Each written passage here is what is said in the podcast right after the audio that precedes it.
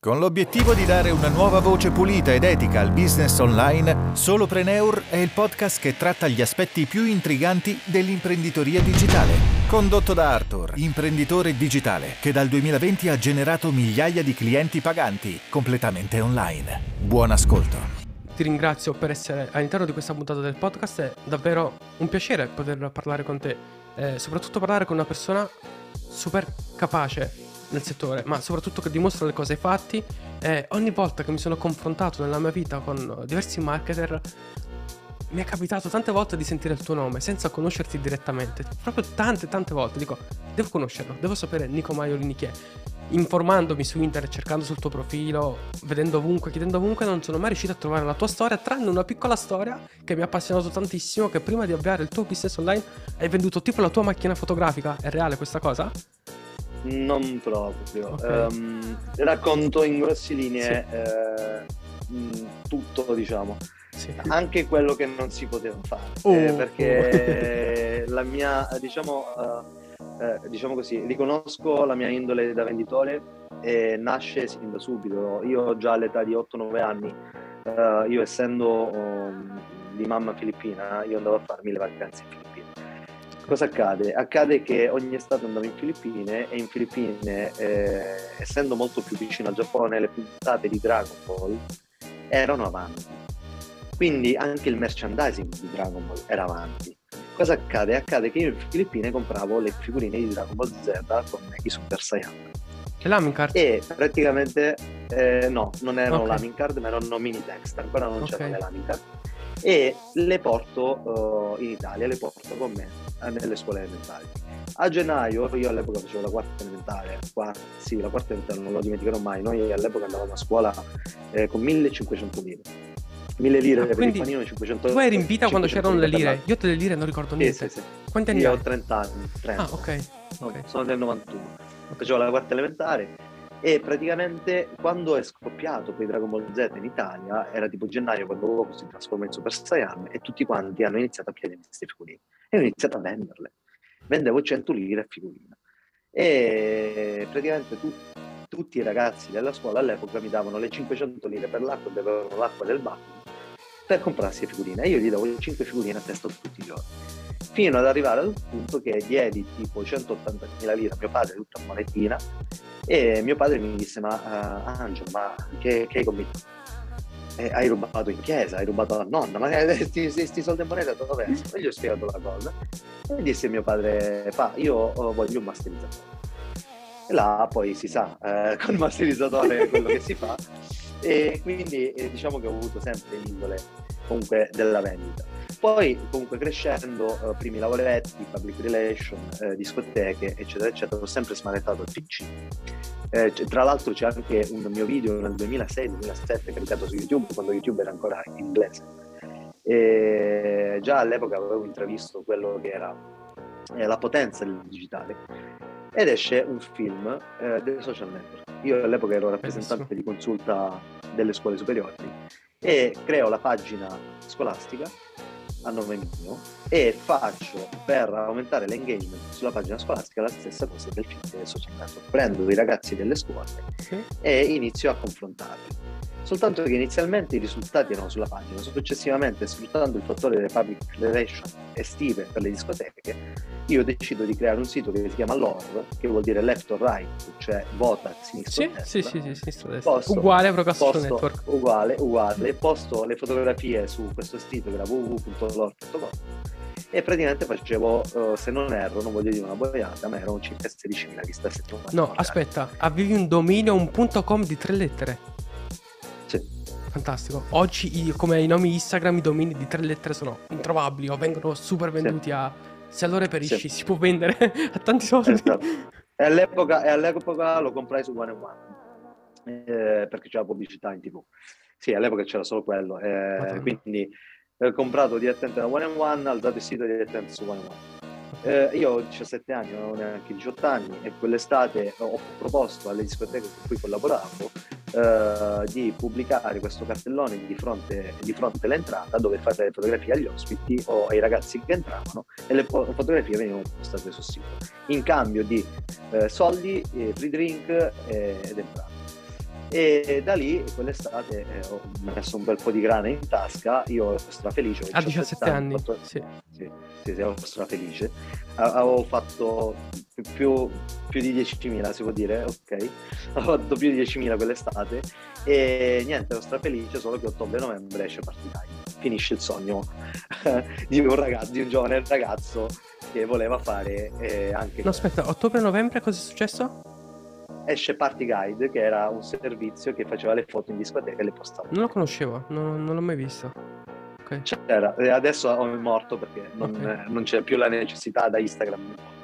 Quindi eh, nasce questo sito e praticamente, vabbè, i miei sogni si infrangono, non avevo né le competenze né avevo la minima intenzione perché poi quando sei piccolo non hai bene la realtà delle cose, come sono.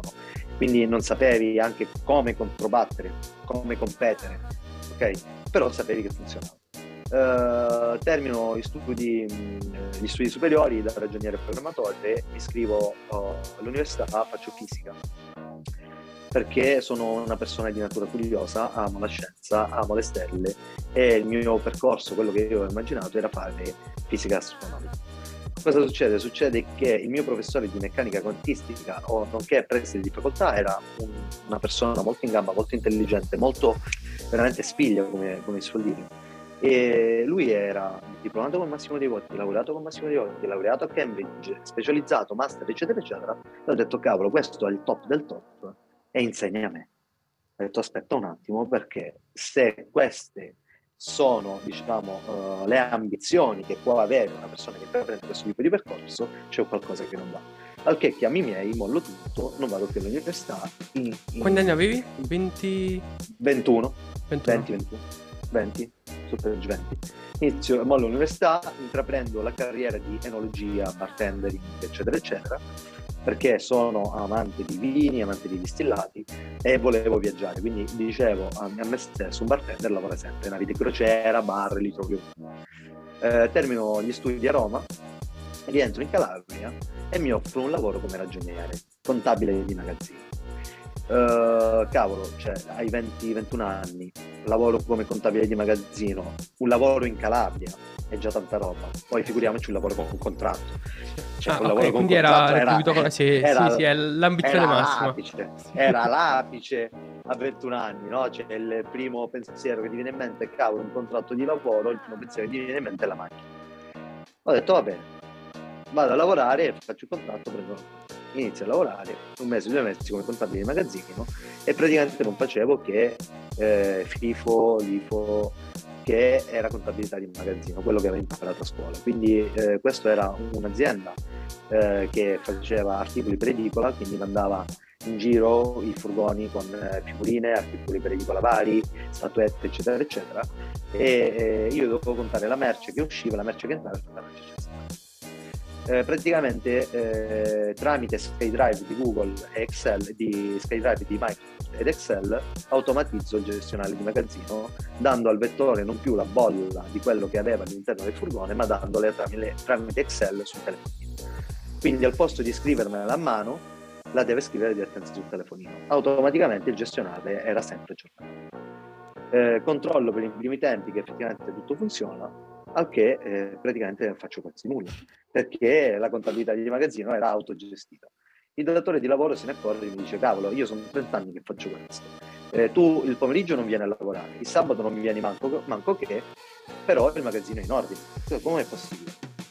Gli ho mostrato quello che avevo fatto e lui dice, ah però, bene, però io non ti tengo qua senza che tu faccia qualcosa. E mi mise come rappresentante alle vendite, quindi mi ha dato un furgone in mano, la roba, e dovevo fare la tentata vendita in tutta la Calabria. C'era un articolo oh, quell'anno là, era il 2014, non voglio, sì, 2014, 13-14, eh, e praticamente cosa succede? Succede che io devo fare la tentata vendita di questa figurina. Posso dire il nome dell'azienda? Si Sì, può sì, dire? sì, sì, tanto Ok, il Pizzardi, sarà... Pizzardi Editore, Ok, ok. Cucciolotti. Sì, sì, sì, sì, ce l'ho presente, sì. Esatto, io quell'anno feci il miglior venditore d'Italia. Ah, cavolo. Perché ho venduto più di un milione di figurine, perché praticamente ho regalato gli album ai ragazzini di fronte alle edicole Alle scuole. di fronte Ah, alle ok. scuole. Ok. E l'anno dopo Pizzardi Editore ha fatto la stessa cosa dando un album incluso di figurine.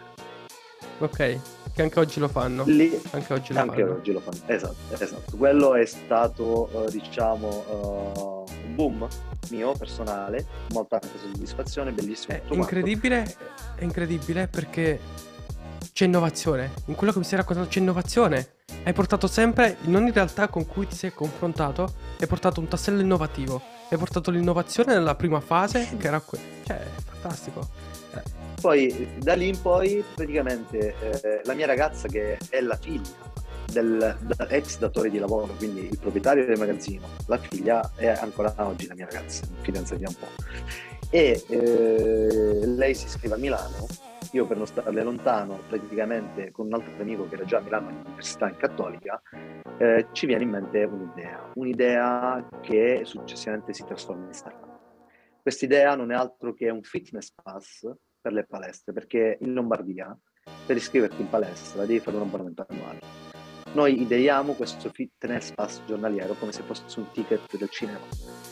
Quindi puoi andare in palestra comprando un ticket online. Era il 2014-2015 e noi abbiamo praticamente creato il primo fitness pass d'Italia e si chiamava Price Gym.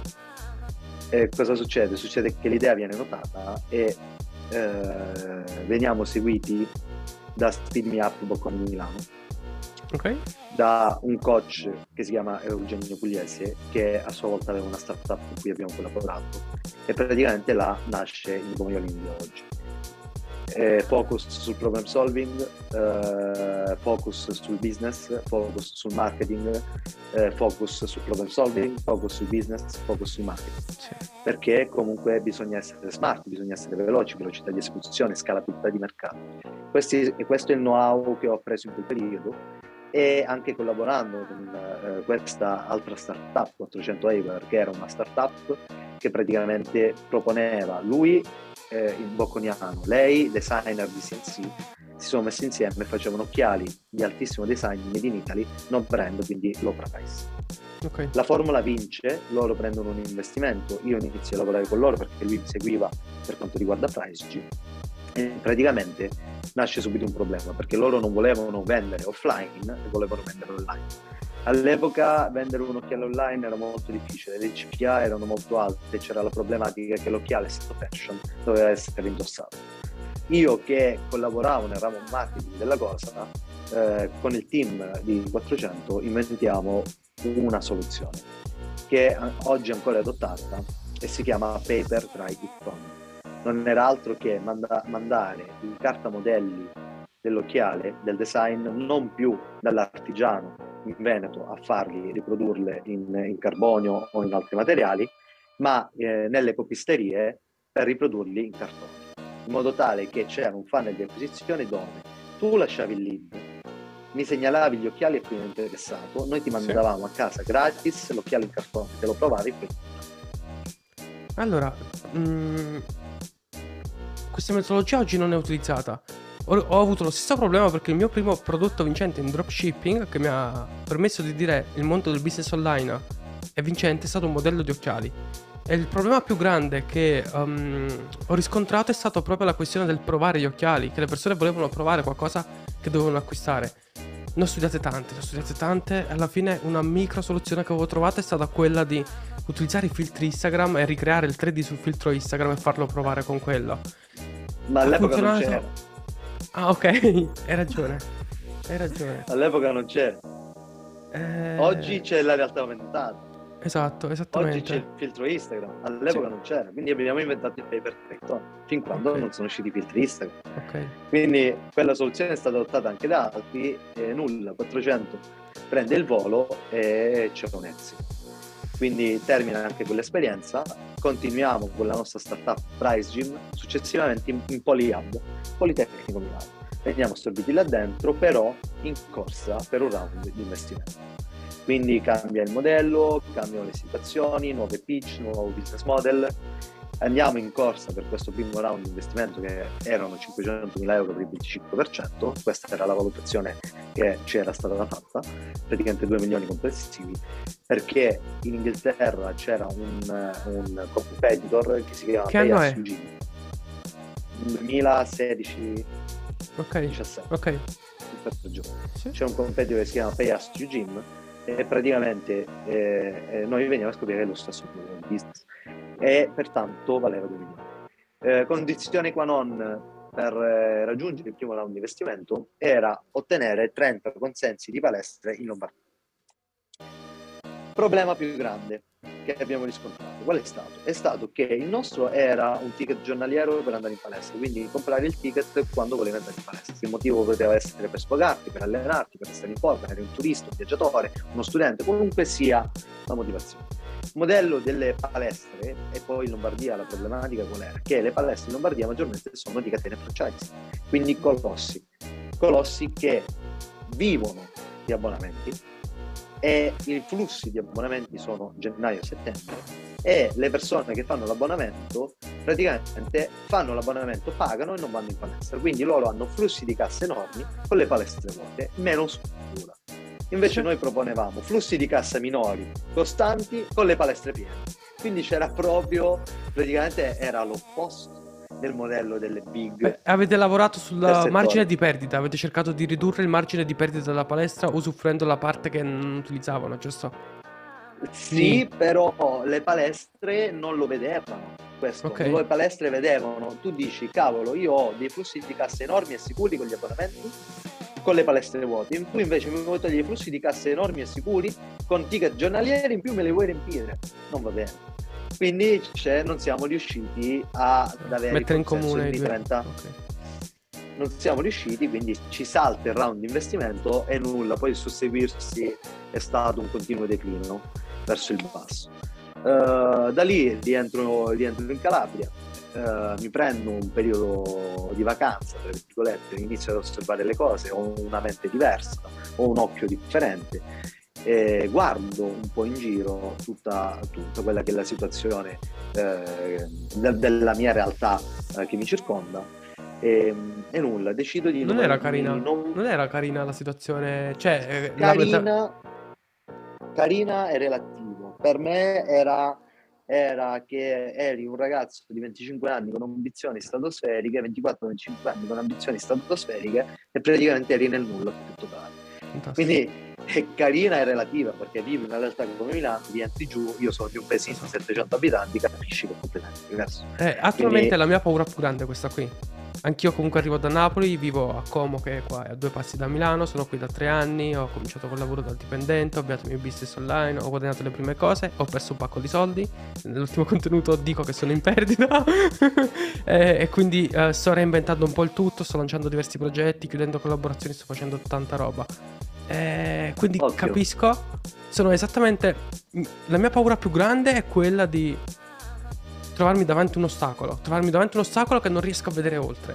È proprio una questione di visione. Cioè, c'è un ostacolo, tu lo vedi, dici, ok, riesco. A... L'ho fatto già. Cioè, tu in quel momento avevi dentro di te la questione del dire l'ho fatto. Ci sono già riuscito. Già... Cioè, lo voglio rifare, lo voglio rifare anche meglio. Co- cosa hai fatto dopo? Sono super curioso, davvero. Io lì uh, inizio a vedermi in giro e praticamente non decido, proprio decido, ricordo che ero, uh, c'è il momento preciso, eh, ero sulle montagne passeggiando con il cane e dovevo decidere se lavorare per un'azienda che mi aveva fatto un'offerta di nuovo come ragione di magazzino o no. Io decido di non voler lavorare più per nessuno. Cosa decido di fare? Decido di propormi alle imprese in modo gratuito per digitalizzarlo. Cosa succede? Succede che la Calabria di per sé è indietro al resto d'Italia, l'Italia è indietro al resto del mondo, la mia zona ancora più indietro e ho avuto davvero vita difficile, un terreno davvero ostile per emergere, ma ti dico che alla fine ci sono riuscito. Ho iniziato a digitalizzare le imprese digitalizzare inteso come mettere su Google My Business, all'epoca Google My Business, Portava avere le pagine Facebook, pagine Facebook e quant'altro, e poi inizio a gestirle. Quindi avvio un business di digitalizzazione di impresa, quello che oggi si chiama local marketing. Avvio quello e inizio da sud fino al nord, riesco a collezionare 36 attività in tutta Italia e praticamente divento pazzo. Lo hai fatto divento anche recentemente? Pazzo. Ti ho visto uh, qualche Instagram stories che hai fatto il tour d'Italia. Dico, ma questo si mette in macchina dalla Calabria a girare l'Italia. È, è ma quello lo faccio ancora oggi adesso. Eh sì, sì. poi dopo ci arriviamo perché Ok. io là ho iniziato a digitalizzare le imprese. 36 imprese per tutta Italia, divento pazzo, dormo pochissimo, vado in un burnout assurdo, vado in depressione per il poco sonno, cioè praticamente avevo una media del sonno di circa 4 ore a notte fatto per 6-7 mesi, mi ha demolito proprio uh, mentalmente. Non voglio fare più niente, tant'è vero che mi sono lasciato con la ragazza dopo 7 anni, tutta una serie di cose che praticamente non negative, perché non riuscivo più a gestire, non avevo più la testa per fare questa cosa. Mollo tutto. Ok, cosa succede? Periodo di mega riflessione che è durato 3-4 mesi e inizio ad essere catturato in un funnel di un certo Gianluigi Balarà. Entro in questo maledetto funnel e mi parla di competenze digitali, mi parla di advertising, mi parla di e-commerce, mi parla di affiliate, mi parla di lead generation e inizio piano piano di nuovo a incuriosirmi. Mi ricordo ancora la sales page, compra il libro, è gratuito, paga solo la spedizione. Il libro Creare clienti Sì, di sì. Hotlead. Sì. Modello free plus shipping, Sì.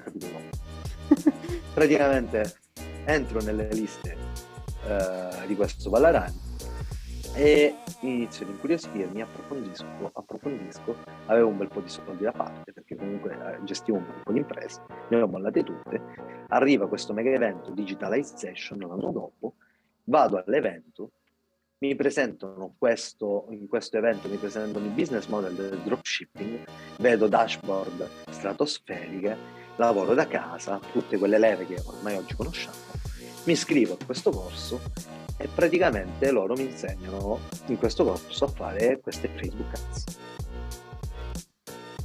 Cosa succede? Mi Siamo nel aprono- 2018. 18 Ok. mi aprono un mondo.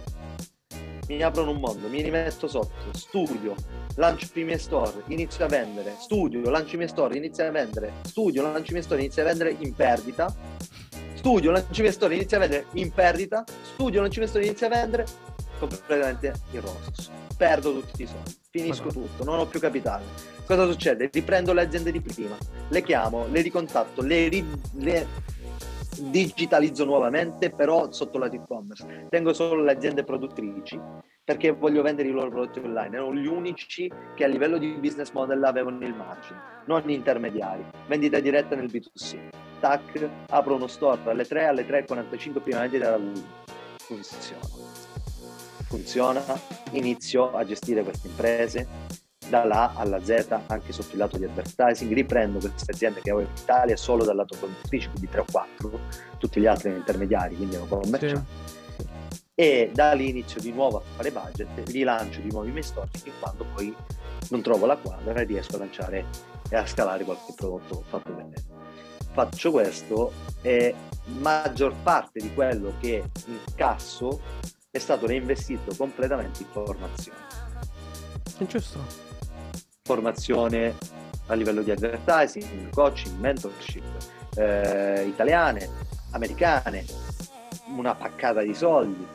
E iniziano a parlarmi di funnel marketing, di copywriting, iniziano a parlarmi di Google Ads, iniziano a parlarmi di Facebook advertising, di tricks, di tips, di tools, di tutta questo- questa roba qua.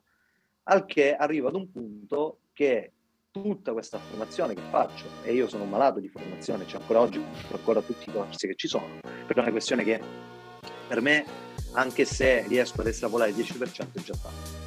Ok? Eh, non c'è più l'80-20, ormai resta il 20. Eh, cosa succede? Succede che decido, tra virgolette, di accantonare tutto questo e inizio a mettere in ordine nella mia testa cosa va, cosa non va, però secondo il mio ragionamento, perché dico se c'è una persona che me lo insegna vuol dire che c'è una persona che ci è arrivata prima di me, però se ci è arrivata lui Tardi. ci posso arrivare anche io Esatto. però ci posso arrivare anche io, nel senso che posso fare un tipo di ragionamento. Faccio quel tipo di ragionamento e praticamente, ma tra l'altro faccio quel tipo di ragionamento e eh, nulla, vedo che il mio modo di ragionare funziona. I miei storie iniziano a volare, vengo notato e il buon Gianluigi Ballarani mi offre una collaborazione come docente del corso che mi ha permesso di fare tutto questo strategist di creators che mi ha permesso di fare tutto questo. E lì nasce Nico Maiolini, Nico Maiolini che si trasferisce a Londra, Nico Maiolini che fa e-commerce per conto suo, Nico Maiolini che inizia a fare performance marketing per le imprese, Nico Maiolini che rientra in Italia prima di, di andare a Dubai, che resta bloccato in Italia per questioni di pandemia, che apre impresa anche in Italia perché vuole fare performance marketing in Italia e si ritrova nella posizione che l'Italia non è strutturata per fare performance marketing, quindi investe per aprire altri rami d'azienda, per strutturare prima le imprese, per portarle poi a fare performance marketing. Okay. E arriviamo. Arriviamo qua eh, che oggi ho un'impresa eh, in Italia che ha eh, diversi responsabili al suo interno, un responsabile per la blend identity, un responsabile per lo sviluppo, un responsabile per il local marketing e gestione advertising e lead generation locale e un advertising performance che si occupa di e-commerce, scalabilità e-commerce e scalabilità di lead generation per le imprese. E io che gestisco il tutto. Nico, credo che sia un percorso incredibile. Ma incredibile perché tante persone, davanti alla prima volta che tu hai detto lancio un e- compro il corso, lancio l'e-commerce, non funziona, boom, sono fermi lì. Si fermano lì, dicono basta, è tutta una cagata. Ma tu hai un livello di fame. Cioè, come dire, quando ottieni il risultato, ti senti accanito sul mercato. Se- sei forte. Come... Cioè, nel mio caso, ad esempio, specifico nella mia avventura imprenditoriale, poi dopo parliamo di funnel marketing, arriviamo anche al funnel marketing. Nella mia avventura imprenditoriale, quando mangio, quindi quando qualcosa produce economicamente, c'è sempre un periodo in cui mi sento sazio. Perché non arrivi a un punto in cui dici sono sazio? Ma sei sempre sul pezzo, sei sempre sul... Uh, wow, cioè, macini, macini, macini, macini, macini. Una cosa che ad oggi io, Arthur, ancora non ho capito. Nel podcast ci sono tanti imprenditori, persone che hanno fatto diversi milioni, persone che sono passati da consegnare le pizze a fare, a fare flipping immobiliare, veramente di tutto. Ma qual è, ti faccio questa domanda, mm, qual è la motivazione? Non, non tan- anche sbagliato parlare di motivazione, è più un concetto di qual è la cosa che ti crea la fame? Cioè, cos'è che ti dice, ok, devo lanciare il nuovo progetto, eh, lo faccio funzionare, funziona, non me ne vado in vacanza per tre mesi, fanculo tutto e tutti, ma continuo a lanciare. Eh, qual è questo? Questo, secondo me, ehm, allora, ho avuto modo di ragionarci. Cioè, la, la persona che me l'ha notare di più di tutti è stata la mia ragazza, che mi diceva, cioè, basta un attimo, no? andiamo, stacca un attimo, perché spesso mi ritrovo a lavorare di notte fino alle 4 eh, perché eh, di notte il telefono non suona. Quindi preferisco. Se non sono vendite, perché ho visto che hai fatto suonare la vendita, ogni volta che c'è quel suono mi parte qualcosa in questo lato del cervello sì. dico... è come se fosse la scarica di qualcosa, non capisco. Sì.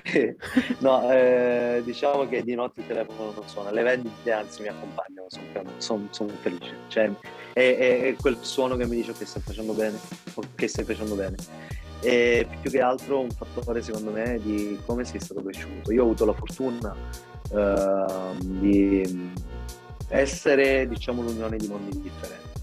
Mia mamma è filippina, come dicevo prima, mio padre è italiano, però mio padre a sua volta aveva un'impresa in Libia.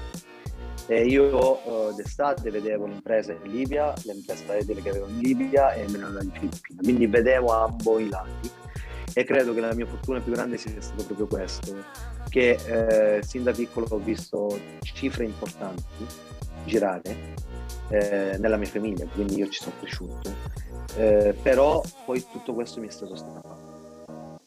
In che senso? Nel senso che eh, tutto quello che mio padre ha costruito in 30 anni è, è morto, non a causa sua, ma perché è fallito uno Stato.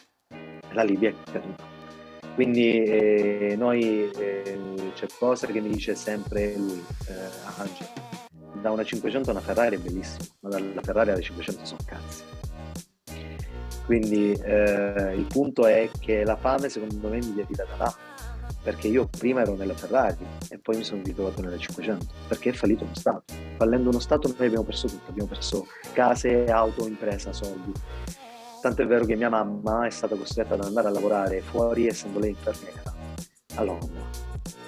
E ancora oggi si trova a Londra. E qua subentra la motivazione. La motivazione è fare Forte. così bene, fare così bene da tenere tutti uniti. Cioè nessuno deve avere più bisogno di niente, dobbiamo stare tranquilli. Perché nella sfortuna siamo fortunati ancora a stare insieme, ma siamo allo stesso modo lontani, distanti è il termine giusto. Quindi noi siamo distanti ma non lontani. Quindi noi eravamo in una posizione agiata a livello un toto di famiglia che poi è svanita. E credo che la fame mi deriva nel fatto che ho toccato con mano cosa vuol dire, passami il termine, essere ricchi. Io non sono ricco, anzi vorrei dire non sono mai stato povero, perché povero è colui che si arrende quindi non è tanto il fattore di essere ricchi quantificato in denaro, ma essere ricco a livello di quanto ne vuoi fare. Quindi io non sono mai stato povero da questo punto di vista, ma so, ero ricco di denaro e diventato povero di denaro.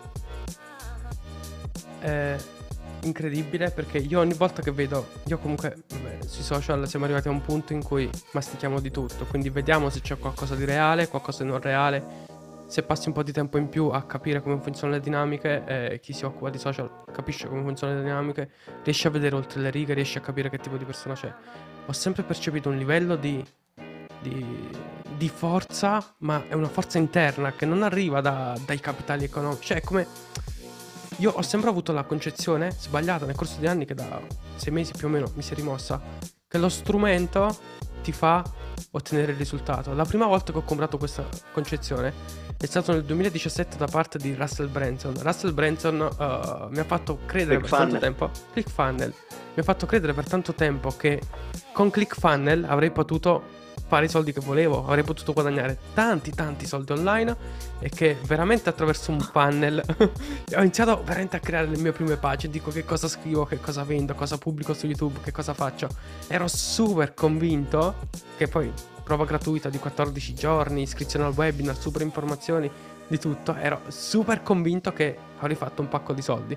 Il problema è che essere povero con una realtà dove esci con 2 euro in tasca a settimana, ma essere in una situazione di, uh, economica triste, difficile, non triste, difficile, e dire diventerò ricco, farò i soldi online, ci sono tanti modelli di business online, ci sono tante cose che funzionano, dire ho il piano, funziona, ho il piano, funziona, eh, avere semplicemente una paginetta con scritto inserisci qui il tuo indirizzo email per scaricare la guida gratuita e cose del genere, è stato un po' come dire triste, ma allo stesso tempo oggi, dopo aver studiato marketing per tanto tempo, tanti libri, tante cose, applicato tante cose, capisco quali sono le dinamiche che ci sono dietro, capisco che cos'è un funnel, capisco più o meno come, qual è il funnel giusto. Non ho super verticalizzato questo argomento nella mia vita perché i funnel sono... Cosa sono i funnel? Te lo chiedo a te. Io, io non... Che cosa sono i funnel ad oggi? Allora, funnel come concezione è come immaginario perché la mente eh, immagina, quindi la mente ragiona per immagini se io ti dico elefante, tu non leggi elefante in mente, ma immagini un Immagini dell'elefante, sì. Quindi le, il cervello ragiona per immagini. Se io ti dico funnel, le persone ragionano per imbuto, quindi vedono effettivamente quello che è un imbuto. In realtà eh, è un imbuto, però immaginiamocelo come un setaccio. Questo è quello che è l'immaginario collettivo. In realtà funnel è un insieme di elementi che portano un potenziale cliente a diventare cliente. Eh, immaginiamolo così, che eh, chi va ad ideare un funnel non deve pensare solo al fattore scarica la prova gratuita, scarica l'ebook gratuito, eh, ma eh, il funnel deve poter prevedere effettivamente tutte le fasi che può fare un potenziale cliente al fine di diventare cliente. E la forza di un funnel è renderlo automatico. Questa è la concezione che ho di funnel oggi. Quella che avevo ieri era appunto un voto. Ok, ok. Nico, io a proposito di funnel da te ho imparato una cosa molto importante, ma semplicemente vedendo i tuoi contenuti, vedendo il tuo approccio, il cosa fai, il come lo fai, che era un tassello molto importante che mi mancava nella mia vita, che dimenticavo e trascuravo. Ed è esattamente il motivo per cui siamo qui a parlare oggi. Il punto delle relazioni all'interno di un funnel. Cioè, io oggi ho capito che la vendita si crea se c'è prima relazione si, um, si ottiene qualcosa nella vita, si arriva verso qualche obiettivo se si crea relazione. A tuo avviso, quanto sono importanti le relazioni all'interno di un funnel o all'interno del mondo del business online? Uh, all'interno del mondo del business online io credo che eh, le relazioni vadano in con relazioni in base al prezzo. Cosa vuol dire? Vuol dire che più è alto il prezzo di un prodotto o di un servizio, più deve essere forte il tipo di relazione. Ok. Perché eh, le scelte che una persona fa nell'andare ad acquistare o meno quello che è un prodotto o servizio sono per forza di cose in stretta correlazione con il prezzo, perché il prezzo è un motore integrante di quello che è il valore percepito di una persona prima di poter andare ad acquistare una cosa. Tant'è vero che eh, la condizione qua non per vendere un prodotto online e offline è che il valore percepito sia superiore al prezzo.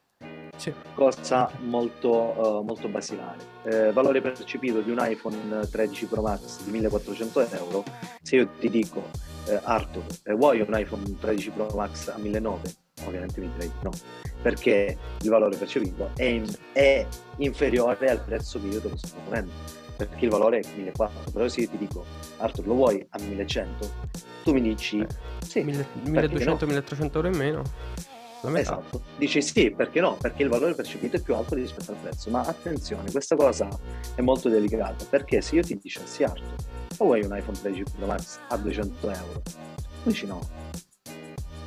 Sai perché mi dici no? Perché È ti sa di fregatura. Sì.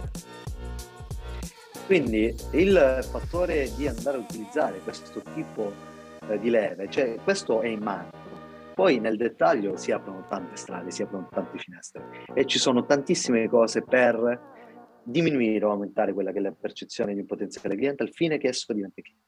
E le relazioni sono parte integrante di queste, e ma vanno in stretta correlazione al prezzo. Più alto il prezzo, più la relazione è importante.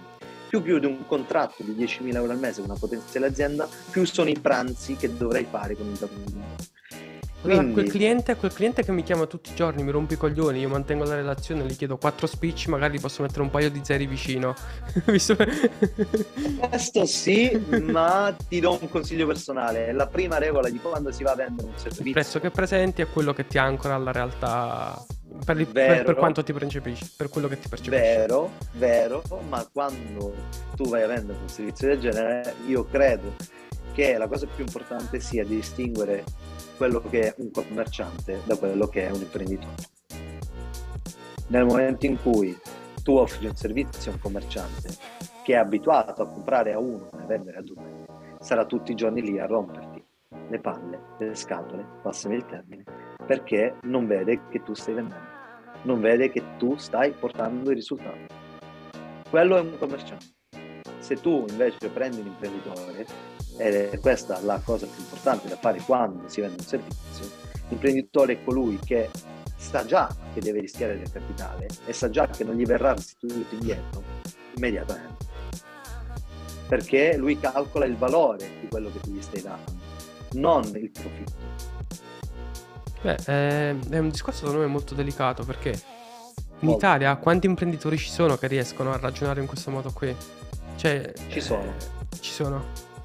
Ci sono e, e per fortuna o per sfortuna, perché comunque sempre di digitale si tratta, questo tipo di persone sono più abituate a un accordo con stretta di mano, cosiddetto gentleman agreement all'inglese, piuttosto che scarica l'ebook e prendi la consulenza gratuita. Quindi in questo caso entra in gioco la relazione. E in questo caso, come ti dicevo prima, entra in gioco la relazione. Perché se tu prendi un imprenditore, l'imprenditore ti chiede un, un lavoro fatto bene, un lavoro di altissimo valore ed è disposto a pagarti quelle cifre. Quindi la relazione sì ed è direttamente proporzionale al prezzo. Quindi più è alto Ok, il prezzo del servizio che vendi, più è importante la relazione. ok. Eh, il concetto relazione secondo me scappa a tutti, scappava anche a me. Esempio, parliamo di un modello di business un attimo che mi ha fatto credere che all'inizio associare questo modello di business alle relazioni, associandolo a un funnel sarei diventato ricco, è stata la mia prima credenza. Parliamo del network marketing. Io credevo che fare un funnel per il network marketing mi avrebbe fatto fare un pacco di soldi. Eh, ci ho creduto tanto, il mio primo approccio senza risultati è stato un, Herbalife, un'azienda di network marketing famosissima, eventi dal vivo, balli, canti, salti, ma poi oggi guardando oltre, oltre Derico, oltre, ma molto oltre tutto, credo che sia un modello di business incredibile se fatto con le persone giuste, nel modo giusto, al momento soprattutto giusto e anche con l'azienda giusta. Il Eh. punto è che là non insegnano a vendere, ma eh, ti motivano. Esatto.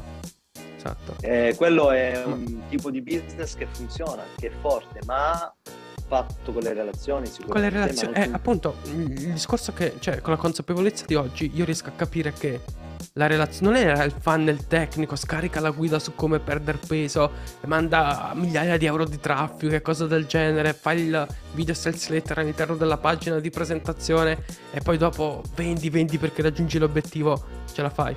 Io credo, vedendo comunque persone che fanno diversi modelli di business, e avendo comunque la conferma da te, io credo che la relazione sia il punto più importante all'interno del mondo degli affari. E mi hai appena eh, detto che più soldi vuoi guadagnare, mm, correggimi se sto sbagliando, più soldi vuoi guadagnare, più devi essere bravo a costruire relazioni con le persone giuste. Sì, con le persone giuste, evidenziamo, eh, evidenziamolo, Ok, con le persone giuste, perché non tutti sono le persone giuste. vero. Eh, specie quando sei, hai uno spirito innovativo, sei sempre frainteso eh, e devi sempre dimostrare che hai ragione. Fa di questa Lo dimostri con i numeri. I numeri sono una dimostrazione. Cioè, dire ce l'ho già fatta, ce la faccio, sono sul campo, faccio questo. Sono una dimostrazione, è un credo, giusto? Secondo te funzionano meglio i numeri? Funzionano meglio i numeri all'interno di. Definiamolo fan. Possiamo dire che è un funnel quello di eh, contatto col di cliente. convertire. Di convertire, in termini di conversione. Ok. Definiamolo funnel. Funzionano meglio i numeri oppure funziona meglio chi ha già avuto una trasformazione nella vita, chi- l'azienda che hai portato verso la digitalizzazione o cose del genere? Cos'è che funziona meglio? Io credo che in prima battuta i numeri, Ok. in seconda battuta eh, i feedback. Proprio Ok. come un funnel normale di Ok, advertising sì. dove Sì, nel sì, sì. tofu catturi l'attenzione, nel mofu metti feedback. Sì. Quindi credo che entrambi solo che in fasi differenti. Eh, semplicemente ehm, io credo che eh, quando si deve vendere qualcosa, la vecchia abilità del venditore, quindi quella che c'era del venditore porta a porta, quella che aveva il venditore in negozio, in boutique, oggi eh, sul web è molto difficile replicarla, ma eh, si ha nel momento in cui hai una relazione. Nel momento in cui ti relazioni con qualcuno, oh, il venditore deve essere empatico, deve, eh, Deve essere? in grado, empatico, Ok. Ok. deve essere Attenzione in grado però, di capire. L'errore più grande che io noto delle persone, noi ci stiamo facendo una chiacchierata, tu non stai provando a vendermi niente, io non sto provando a vendere niente a nessuno. Eh, e questa cosa, tra virgolette, in certo senso crea empatia. Ma il problema più grande che io vedo di tutte le persone che comunicano sui social è il già so che cosa mi vuoi vendere. Io quando entro all'interno di un funnel di qualcuno, mi relaziono a qualcuno, già so dove vuole andare ad apparare in certo senso, già so che cosa mi vuole vendere. Eh, questo secondo te è una cosa che percepisco io perché ho visualizzato, ho fatto, faccio, oppure è una cosa che oramai le persone, sai l'effetto antibiotico, mangi, mangi, mangi e poi dopo ti viene, cioè non fa più effetto. In che fase siamo adesso sul mercato secondo te? Eh, allora, io credo, allora, di base secondo me eh, è che tu hai visualizzato queste cose, perché ehm, cioè ormai dai per scontato, perché hai la mentalità da marketer, perché hai la mentalità da venditore, dai per scontato che qualcuno ti voglia vendere. Ti vuole vendere qualcosa? Perché business vuol dire vendere. Sì. Quindi eh, un businessman vende. Cosa vende lo sai quando ci inizi a parlare, però sei sicuro che ti vuole vendere qualcosa. Sì. E una volta che hai questo tipo di mentalità lo noti e se una persona non lo fa, anzi dici cavolo guarda un po', c'è qualcosa che non va. Sì. Questo ce l'ho anche io, perché siamo dei venditori, siamo dei marketer, quindi vediamo queste cose quando c'è effettivamente un'opportunità di mercato. La bravura dove sta? La bravura sta nell'essere il più veloce e il più efficiente. Quindi devi lavorare di più, devi lavorare di notte, devi, devi stare sempre sul pezzo, devi studiare, devi spingere. Bisogna spingere. Nelle altre, puntate, nelle altre puntate è uscito fuori che chi prima arriva meglio alloggio. Chi arriva prima, in una realtà, in un approccio, riesce ad ottenere meglio risultati. Secondo te, riesce a conf- cioè, è, è giusta questa visione della cosa? Del, devi arrivare prima degli altri, devi essere il primo, devi arrivare prima. Ehm, relativamente no. Perché, eh, come dice buon Peter Thiel, ci sono due modi per fare business. O un business da 0 a 1 o da 1 a 10. Un business da 0 a 1 se lo crei dal nulla, quindi sei il primo. Vedi eh, iPhone, Tesla. Ok? Tesla è uno 0 ad 1 o un 1 a 10?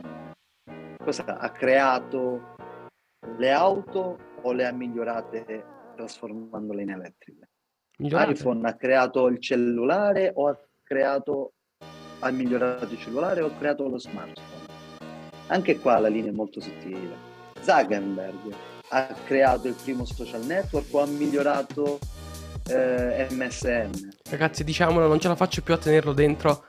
Dovete prendere qualcosa che funziona, aggiungete valore. Questo è, lo step più efficace. Migliorate, migliorate quello che già c'è. Questa è la formula vincente, secondo me. Quindi, quindi non è vero che primo che arriva meglio. Ok. Ok, fantastico. Perché, perché eh, siamo pieni di casi in cui anche il primo che è arrivato oggi magari non esiste più.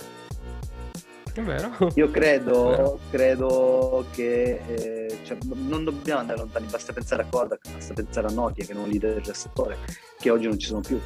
Eh, io credo eh, che fare impresa eh, oggi non è tanto il fatto di creare qualcosa di innovativo, ok? Tanto quanto il fatto di creare qualcosa che funzioni. ok? Intanto deve funzionare, ma eh, questa è una massima che praticamente eh, io la riporto sempre con me. È impossibile, è, è possibile è impossibile vendere un buon prodotto senza marketing, ma è possibile vendere un pessimo prodotto con il marketing. Sì. Quindi anche se funziona, poi dopo parte la vendita e se non si è bravi venditori puoi avere il miglior prodotto del mondo e magari non vende.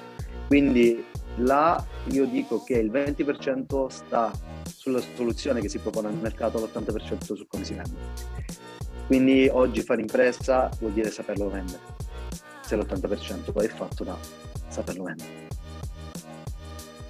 Mm, interessante questa cosa, interessante perché da quello che sto capendo oggi, soprattutto da come stanno andando, come sta- cosa sta funzionando meglio oggi, da quello che ho constatato io è che la vendita che sta funzionando meglio non è una vendita compra, compra, compra, ma è una vendita tra le righe. Eh, ho recentemente analizzato un- diversi prodotti dell'e-commerce in dropshipping venduti su TikTok, che TikTok in questo periodo storico è uno dei principali, eh, percepito come una delle principali opportunità di mercato di presentazione e tutto. Capite? Il prossimo sarà Pinterest. Eh, già, già lo stanno spingendo ora Pinterest. Il prossimo sarà in voga. Sì. Eh, su TikTok comunque la cosa che ho notato è che i contenuti che vengono spinti di più, che poi generano conversioni, sono contenuti dove si parla indirettamente del prodotto, quindi in terza persona. Cioè parli di come quel prodotto ha migliorato la tua vita, l'utilizzo, di come lo usi, racconti una storia intorno al prodotto e questa cosa genera vendite. Io ti dico che ho venduto una coppia di braccialetti, lo posso dire oramai l'e-commerce è chiuso, ho fatto 70k più o meno, sì, e, mm, ho cambiato anche il nome alla pagina, tutto, e l'ho chiuso tre mesi fa più o meno, tutto, tutto morto. Ormai è Eh, andato. Sì, sì. Eh, ho provato anche col cash on delivery, ho ordinato lo stock, venduti anche quelli, basta, è oramai saturo. Fatto 70k con questi e-commerce, ero l'unico in Italia a spingere i braccialetti calamitati per coppie, quelli eh, proposti super ve- visti su AliExpress cose del genere. Ci ho creato un brand, ma sono riuscito a venderli a 45 euro a coppia, pagandoli 1,50 euro a coppia, con clienti super... Fantastico. con clienti super felici, recensioni super felici, UGC, contenuti a go go, addirittura sono riuscito ad assumere delle persone per creare contenuti dove comunque dava una piccola retribuzione giornaliera mm, e mi conveniva molto di più perché ehm, creare tot contenuti ha un costo, avere una persona che gli dici crea 10 contenuti ha un costo differente, dargli una costanza nella creazione dei contenuti e cambia tutto. Ehm, questa cosa ha funzionato tanto, eh, sono entrato subito sul mercato ed è stato il mio secondo prodotto vincente che mi ha fatto dire che funziona tutto perché ho creato una storia. Ho, ho solo raccontato la storia di questo prodotto, non ho detto compra il prodotto, ho detto quando il mare incontrò, secondo la leggenda, di un piccolo paesino della Cina, e ho giustificato il fatto che arrivassero dalla Cina, quando il mare incontrò la montagna si creò una forma d'amore vera, pura ed intensa, quella forma d'amore che dura nei secoli come le rocce, charm con le rocce, ed è profonda come le onde del mare. nel video raccontavo solo questa storia, con i sottotitoli, eh, sul video tutto, ma CPA di 3 euro, eh, costo del prodotto Wow. 3 euro spedito, cose assurde. Ho riprovato, eh, ora ho saturato, oramai è chiuso, però ho riprovato questa cosa qui e mm, raccontare la storia ha funzionato. Cioè sono riuscito a... c'era qualcuno che vendeva, qualcuno che provava e sono riuscito a fare grandi cose perché raccontavo una storia. E vedo che oggi su TikTok le persone raccontano storie.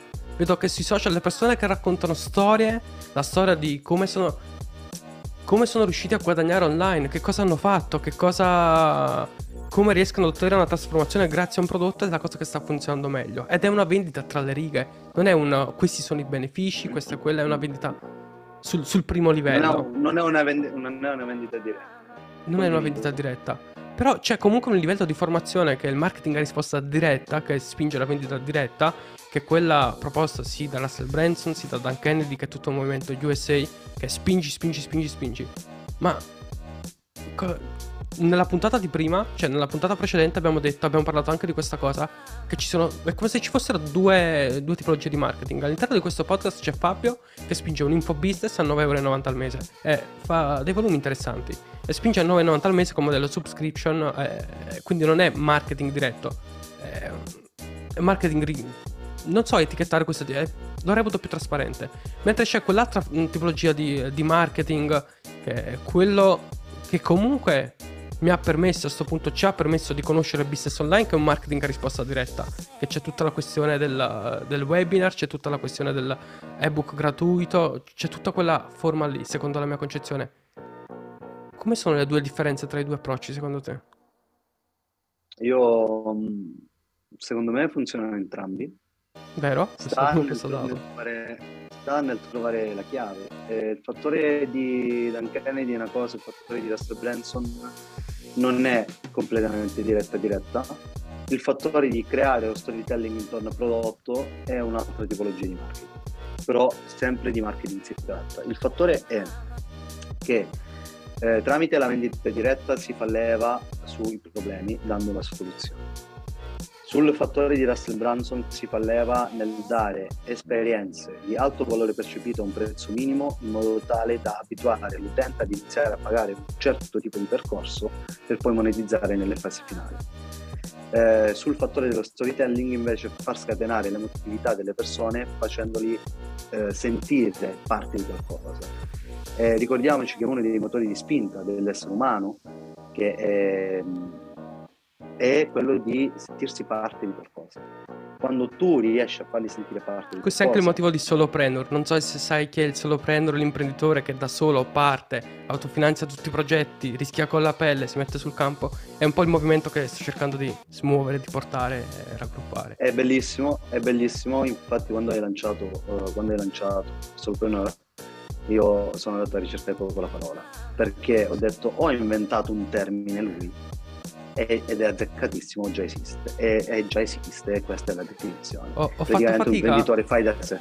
Esatto, ho fatto fatica perché ho detto, ma io chi sono? Mi credi se ti dico che vabbè, questa parte la taglio al massimo, la lascio così, non lo so. Ho fatto psicoterapia per tanto tempo, per avere comunque dei livelli di che... La taglio perché in, Italia è un tabù, le persone... Conosco No. tanti... Cioè... Non è un tabù. ehm, Ok, Se, se la tagliamo, continua, continua ad essere un po'. ok, Quindi perfetto. Ok, la lasciamo così. Eh, la cosa che mi sono chiesto in quasi tutte le sedute è stata: ma io chi sono? Cioè, sono un dipendente, sono sempre stando ai quadranti di Kiyosaki, però è sempre rispettando quelli. Sono un libero professionista, sono un imprenditore, sono un investitore. No, non sono un investitore, servono tanti capitali. Quindi, per favore, levate investor dalla vostra bio su Instagram se investite 1000-2000 euro in, in cosine così, perché per favore, no. Quindi, sono un dipendente, libero Certo. professionista, imprenditore. Cosa sono? Cosa sono? Cosa sono? E inizio detto imprenditore. Eh, Sono un imprenditore, ma qual è la mia impresa? Cioè, dove sono i miei dipendenti, i miei, eh, le auto aziendali, l'SRL? Dov'è sta roba? È il, con- è il concetto di impresa. sì, Comunque sì, capisco. Quindi fine- hai cercato una definizione.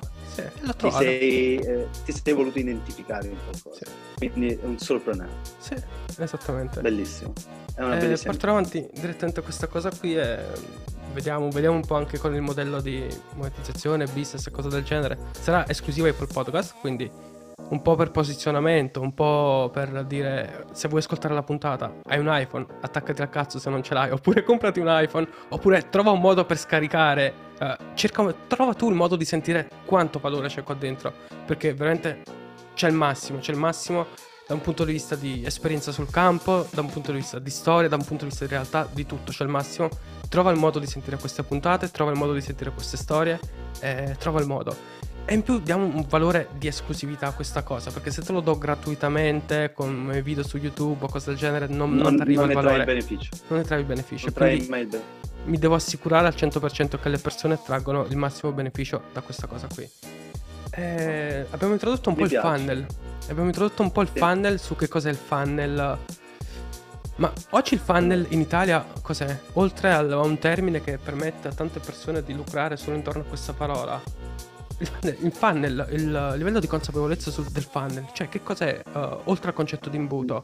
Cioè, io, io che, io che sono un imprenditore classico, ok? Ipotizziamo che sono una persona comune, normalissima, eh, vendo gassose, ho un negozio di gassose. Come spieghi a una persona così che cos'è un funnel? Ok, tu sei, eh, hai fatto dropshipping, fai dropshipping, hai appena eh, detto la tua esperienza, la tua ultima esperienza, hai anche detto quello che hai prodotto. Facciamo che tu ehm, al posto di fare il funnel classico, passami il termine, che è creare uno store e spingerlo tramite traffico e ads sullo store e vendere. Ok, tralasciamo il fatto che tu abbia, eh, abbia avuto un costo del prodotto di 3 euro, una CPA di 3 euro, una marginalità di 39 euro circa lordi su quello che era il prodotto, eh, quindi chapeau da questo punto di vista, benissimo, bellissimo, ottimi margini. Però eh, tu che hai fatto questo, quanti ne hai venduto? Facciamo, ipotizziamo che ne hai venduti 1000, ok? E ipotizziamo dall'altro lato che per venderne 1000 tu abbia generato circa 30.000 visitors, 30.000? ok? Sito, quindi 30.000 a livello di traffico. Eh, questo è quello che accade con un funnel classico, quindi tu hai 30.000 visite sul sito e fai 1000 vendite. Con un funnel ben strutturato, tu con 30.000 visite fai 1000 vendite, magari in prima battuta, ne fai 1000 e durante l'arco del tempo in modo automatizzato ne vai a generare altri 20. Altre? Questo vuol dire 2000. Questo vuol dire fare eh, funnel, andare a strutturare quello che è un funnel. Il funnel ti permette di automatizzare quelle che sono le entrate e di massimizzare i canali di traffico. In che modo? Andando effettivamente a strutturare degli step che siano a livello di advertising, che sia a livello di relazione con l'utente, anche a distanza, quindi è una relazione digitale, dove vuoi o non vuoi l'utente vede costantemente questo tipo di prodotto e non parlo solo di retargeting, ha effettivamente un certo tipo di relazione con il brand, con l'impresa, con quello che si sta vendendo, fino poi ad andarlo a convertire. La bravura di chi va a creare un funnel dove sta nell'andare a calcolare le casistiche, perché le casistiche ti portano effettivamente a comunicare in modo preciso verso quell'utente. Tu stesso hai, hai- hai- hai confessato che tu sei andato a comunicare effettivamente solo lo storytelling. Nell'andare a fare solo lo storytelling, tu hai mirato ad un pubblico che facciamo sia, sia un bacino di un milione di persone, sei andato a mirarlo in un modo specifico, però hai escluso a priori tutto il resto. Sì. Invece con un funnel tu miri in modo specifico su quelle mille persone con il fattore dello storytelling, magari su altre 4.000 su un fattore diretto e magari funzionava meglio. Il punto è che il funnel ti permette di diversificare il mercato, il funnel ti permette di setacciare a priori la parte del traffico, il funnel ti permette di comunicare in modo preciso con il tuo segmento di mercato. In modo completamente automatico? No, quasi. Quasi automatico, quindi semi-automatico. Automatizzarlo del tutto è possibile, ti dico no, perché non è poi così efficiente, perché alla fine di un funnel ben strutturato c'è la chiamata, la chiamata non è automatizzata, quindi comunque c'è sempre dato mano. Eh, ti dico che eh, strutturare un funnel oggi per le imprese è diciamo molto lontano per come vedo io l'Italia perché a stento hanno i profili social, anzi utilizzano i profili social delle attività come profilo personale, quindi magari Esatto. apro Facebook e mi vedo eh, Gianluigi merenda eh, che ha un negozio che si chiama eh, Tutti insieme per merenda, ti ha aggiunto agli amici. Il punto è che eh, il tutto è dato dall'informazione, ovviamente sì, tutti possono essere digitalizzati, ovviamente sì, ma puoi andarli a digitalizzare tutti, ovviamente no, perché ci deve essere la propensione nell'andare ad investire in questo, ci deve essere la propensione o nell'imparare o nel delegare tutto questo. Pertanto devi sempre distinguere il commerciante dall'imprenditore. Il commerciante piuttosto tende a delegare così in prima battuta aspettandosi risultati enormi anche per quello che è la coscienza collettiva che oggi propone l'online, perché oggi si propone l'online come soluzione drastica ad ogni male, quando in realtà non è così. Oggi l'online deve affiancare l'impresa nel raggiungere nuovi risultati, non è la soluzione per raggiungere il risultato.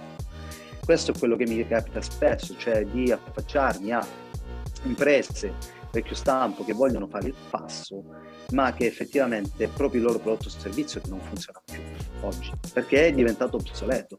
Pertanto andarlo a vendere online non può vendere perché è proprio il tipo di soluzione che non funziona.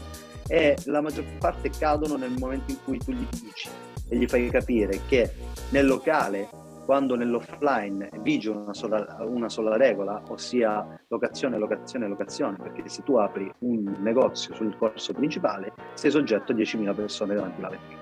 Se tu apri un negozio nel vicolo nascosto sei soggetto a 100 persone al giorno, quindi potenzialmente hai più visibilità nella via principale, pertanto costa di più. Invece online eh, è completamente diverso il discorso perché piuttosto che nel locale normale, quindi offline, dove hai quattro competitor di zona, online tu hai tutti.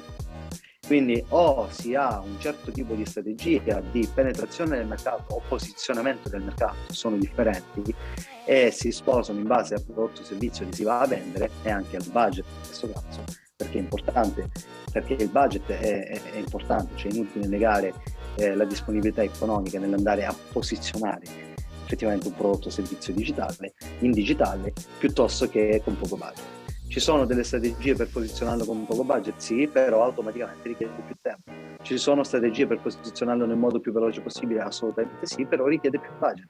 Quindi le cose non, non si può eh, effettivamente avere qualcosa che sia fatta bene, che sia fatta subito e con poco budget. È un triangolo, sono tre punti, massimo ne puoi avere due e questo accade in qualunque ambito di vita. Nico, ehm, è un ottimo pitch. La mia mentor squadra analizza, presenta, cioè ho, ho, analizzato, è un ottimo pitch, assolutamente. Ehm, magari la taglio sta parte, sì, questa la taglio sicuro. Hai parlato direttamente agli imprenditori. Hai parlato direttamente a chi fa impresa, hai squalificato la concorrenza, hai squalificato tantissime cose, eh, hai presentato il tuo core business, hai presentato il tuo servizio principale, giusto? È stata un po', un sì. po questa la cosa. Io strutturo, strutturo le imprese oggi. Mi trovo spesso a studiare anche i bandi e ad offrire soluzioni ad imprese obsolete che hanno anche la possibilità di prendere quei determinati bandi con un progetto che è al 100% rispetto ai bandi. Okay. Da fuori, da esterno. Okay. Questo è il mio modo di acchiappare le imprese oggi. Fantastico. Anche, anche. Fantastico. Eh, credo che sia wow, puntata veramente incredibile, puntata veramente piena, piena, piena di valore, piena di contenuti, ma eh, sarebbe stato, cioè, me lo aspettavo, me lo aspettavo che ci sarebbe stato tanto valore. Ed è fantastico. No, ma... ma... Eh, ma se ti... ci pensi bene, Arthur, pensaci bene. Tu puoi vendere, sì, ma puoi fare qualcosa di fatta bene con poco budget e con poco tempo. No, non. Puoi cioè, fare le tre volte, le tre volte sono competenze, budget e tempo. E, e, massimo ne puoi avere due. Non puoi averle tutte e tre. Esatto. È impensabile.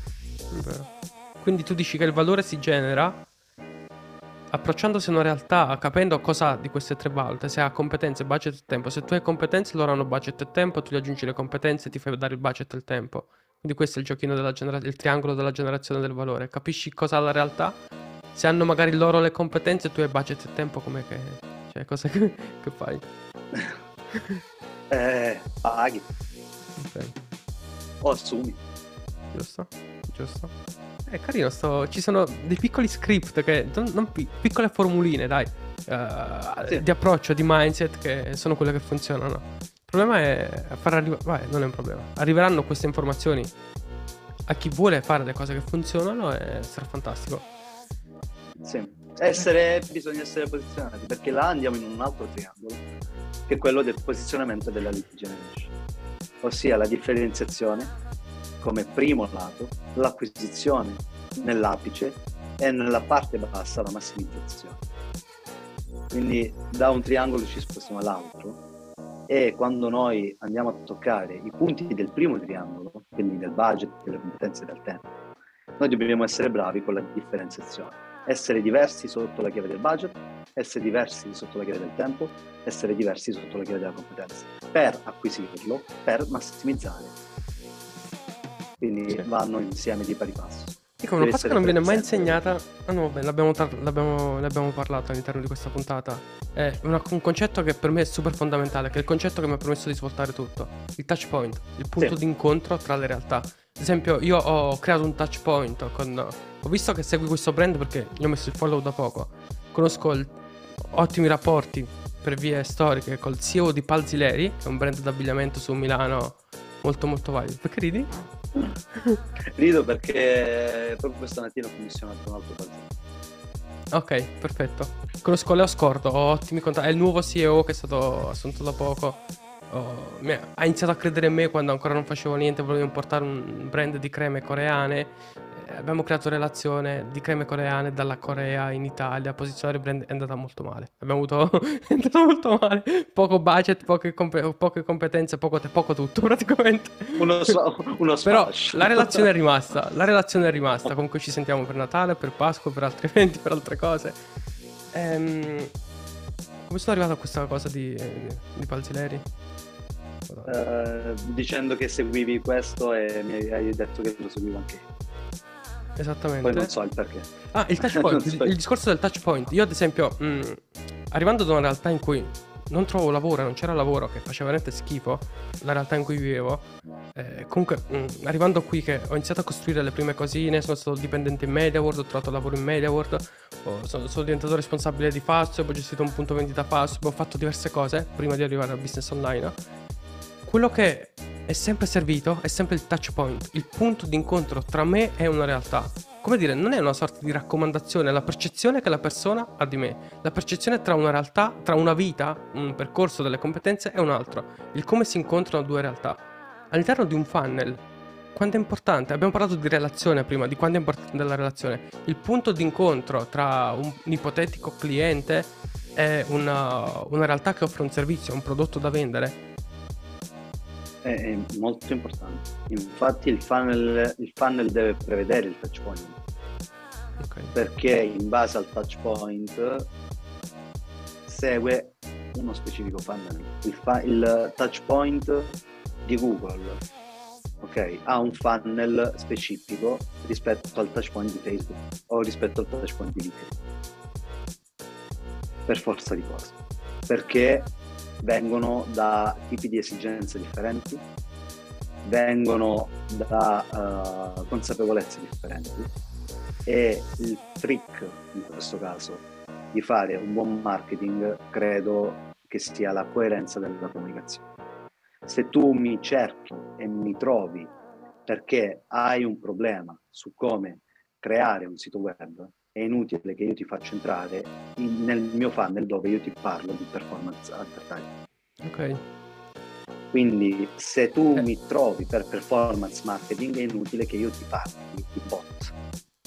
Ok. Se esatto. mi trovi per email marketing efficiente è inutile che io ti parli di advertising su Quindi... Altrimenti togli valore, giusto? Non aggiungi valore. Sì, mh, mm, più che altro perdi la percezione. Ok. Mm, più che togliere valore, perché magari il valore c'è, ma c'è per chi lo vuol vedere.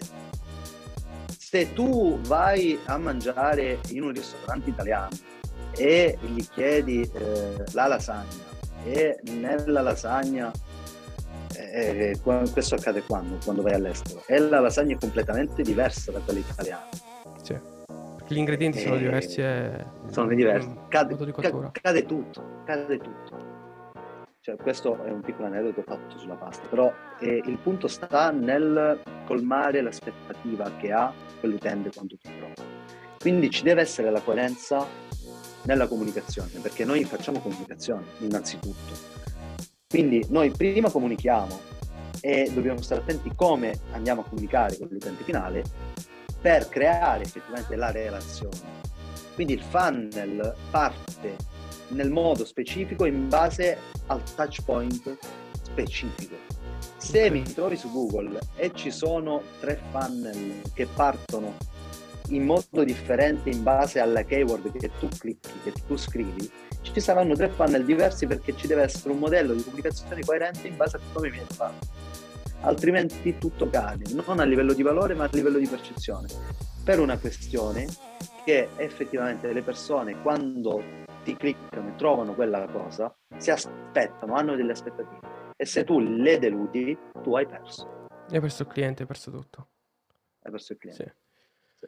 Fantastico, abbiamo chiarito anche il punto del touch point, quindi eh, relazioni e touch point sono molto molto Sì. importanti all'interno di un funnel. Moltissimo. Tutto, tutto è importante all'interno di un funnel, una cosa molto importante del funnel è che è misurabile.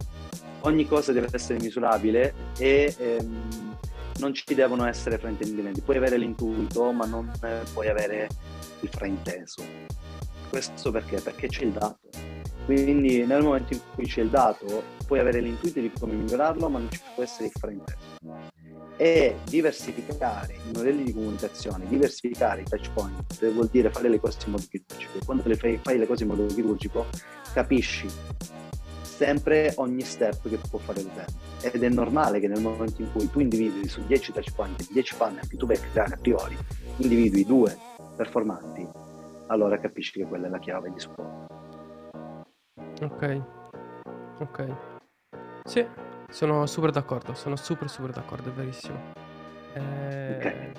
Ci sia, c'è veramente tanto valore. Grazie mille anche per la parte della storia. Adesso finalmente so il percorso di Nico Meolini qual è. credimi, non, non, non riuscivo a capire da nessuna parte. Dicevo, ma eh, cos'è che. Cos'è, co- come è cominciato? Qual è la sua storia? Come... Fantastico. Grazie. Un po' complesso. Grazie a te Arthur. Grazie a te. Sia Arthur che Solopreneur hanno aiutato ogni giorno dozzine di persone a compiere un nuovo passo nella giusta direzione, attraverso le più interessanti storie, skills e tips necessarie allo sviluppo delle tue idee e del tuo progetto di business.